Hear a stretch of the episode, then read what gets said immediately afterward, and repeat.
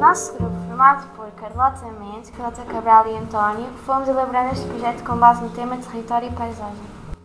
Património é o conjunto de todos os bens manifestações populares e culturais que adquirem um valor único de durabilidade representativa, simbólica e material. Vamos enumerar alguns exemplos do nosso património cultural a nível nacional.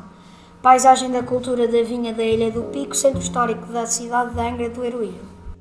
Centro Histórico da cidade do Porto, Mosteiro de Alcobaça, Dieta Mediterrânea em conjunto com outros países pela diversidade de alimentos, modo de cozinhar e estilo de refeições.